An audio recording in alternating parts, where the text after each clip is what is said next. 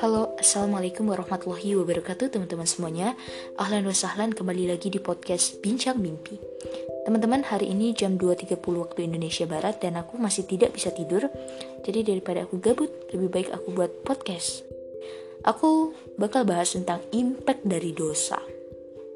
Di pembahasan kali ini, aku ingin mengajak kita semua untuk bermuhasabah diri Untuk menetralisirkan lagi nih hati kita yang mungkin banyak sekali kotoran.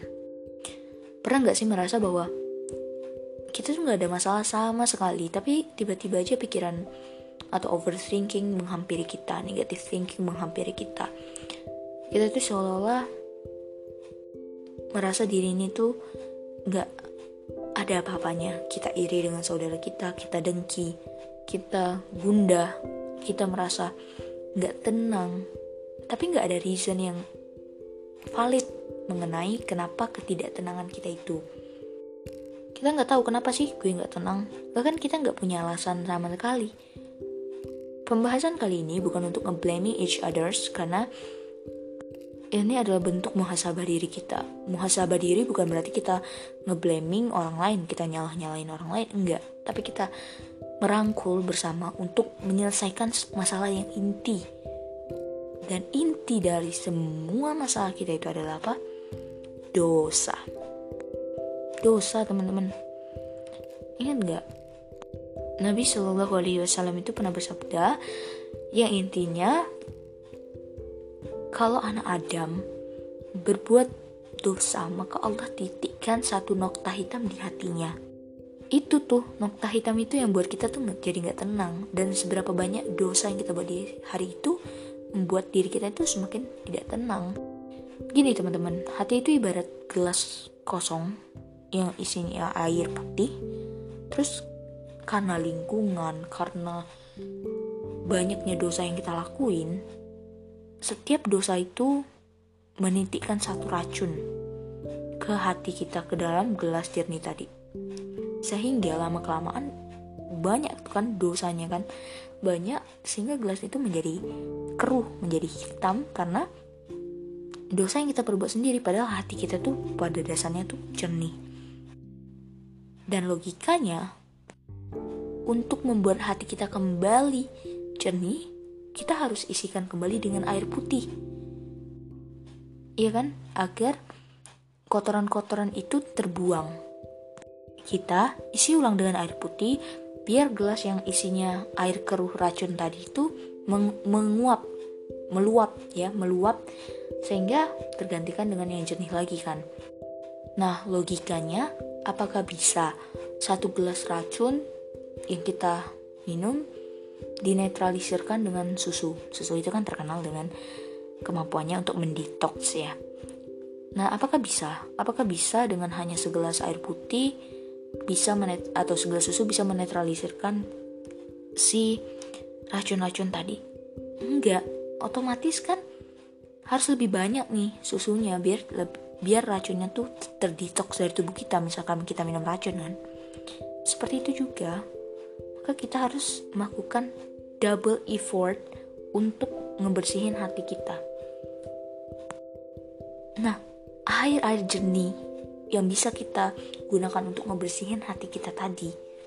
Untuk mengganti gelas kita tadi itu adalah dengan melakukan pahala dan bertaubat. Impact dari dosa itu luar biasa teman-teman. Kata Ustadz Halid Basalama beliau Hafizahullah ngomong gini bahkan ketika kamu jemur tapi hari itu hujan pas kamu mau jemur eh harinya hujan itu akibat dosa akibat dosamu karena kalau kamu gak ada dosa gitu ya kamu bakal Allah biarin hidupmu semudah-mudahnya. Memang gak semua hal itu kita kaitkan.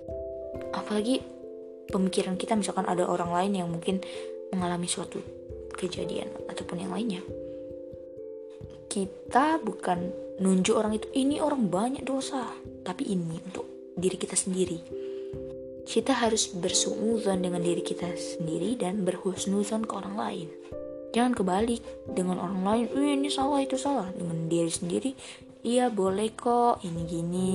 Oh iya boleh kok melakukan yang haram. Kan dikit-dikit aja jangan gitu itu kebalik. Jadi begitu teman-teman ya. Jadi memang sebegitu jelinya para ulama kita. Bahkan hmm, beliau mereka-mereka itu ulama-ulama kita itu bilang kalau ciri-ciri kalau mereka berbuat dosa mereka itu menemukan bahwa ada tikus di rumahnya, bahwa tikus masuk ke rumahnya. Itu salah satu tanda dosa, kata beliau. Maka dari itu, mungkin segala kesulitan yang ada di hidup kita, itu kan dosa kita. Maka mari bersama-sama beristighfar. Tidak ada jalan lain, bertaubat, bertaubat, bertaubat. Sungguh, teman-teman, Allah itu maha pengampun, Allah itu maha baik banget, Allah itu maha ngerti banget hambanya kita ini memang diciptakan untuk berbuat dosa. Tapi Allah juga menciptakan pintu-pintu taubat. Dan bukan Allah yang nyuruh kita untuk berdosa. Tapi Allah percayakan kita. Allah tuh percaya banget nih sama kita. Untuk mengemban sebagai predikat makhluk terbaik yang Allah ciptakan. Jadi jangan rusak dong kepercayaan Allah ke kita. Kalau kita ini sudah diamanahkan menjadi makhluk terbaik kita bisa tuh melawan setan. Kita bisa kok teman-teman. Jadi Allah tuh percaya banget. Maka jangan rusak deh kepercayaan Allah. Kita harus kuat. Kita harus pertebal iman. Kita harus pasang tameng terhadap apa pun itu. Selagi itu merusak hubungan kita ke Allah jangan mau selagi itu membuat kita terjerumus dalam hal-hal yang Allah nggak suka, tolak. Pastikan itu. Segitu dulu ya teman-teman. Aku rasanya mau tidur habis ini. Insya Allah. Semoga apa yang aku sampaikan bermanfaat. Bye. Assalamualaikum warahmatullahi wabarakatuh.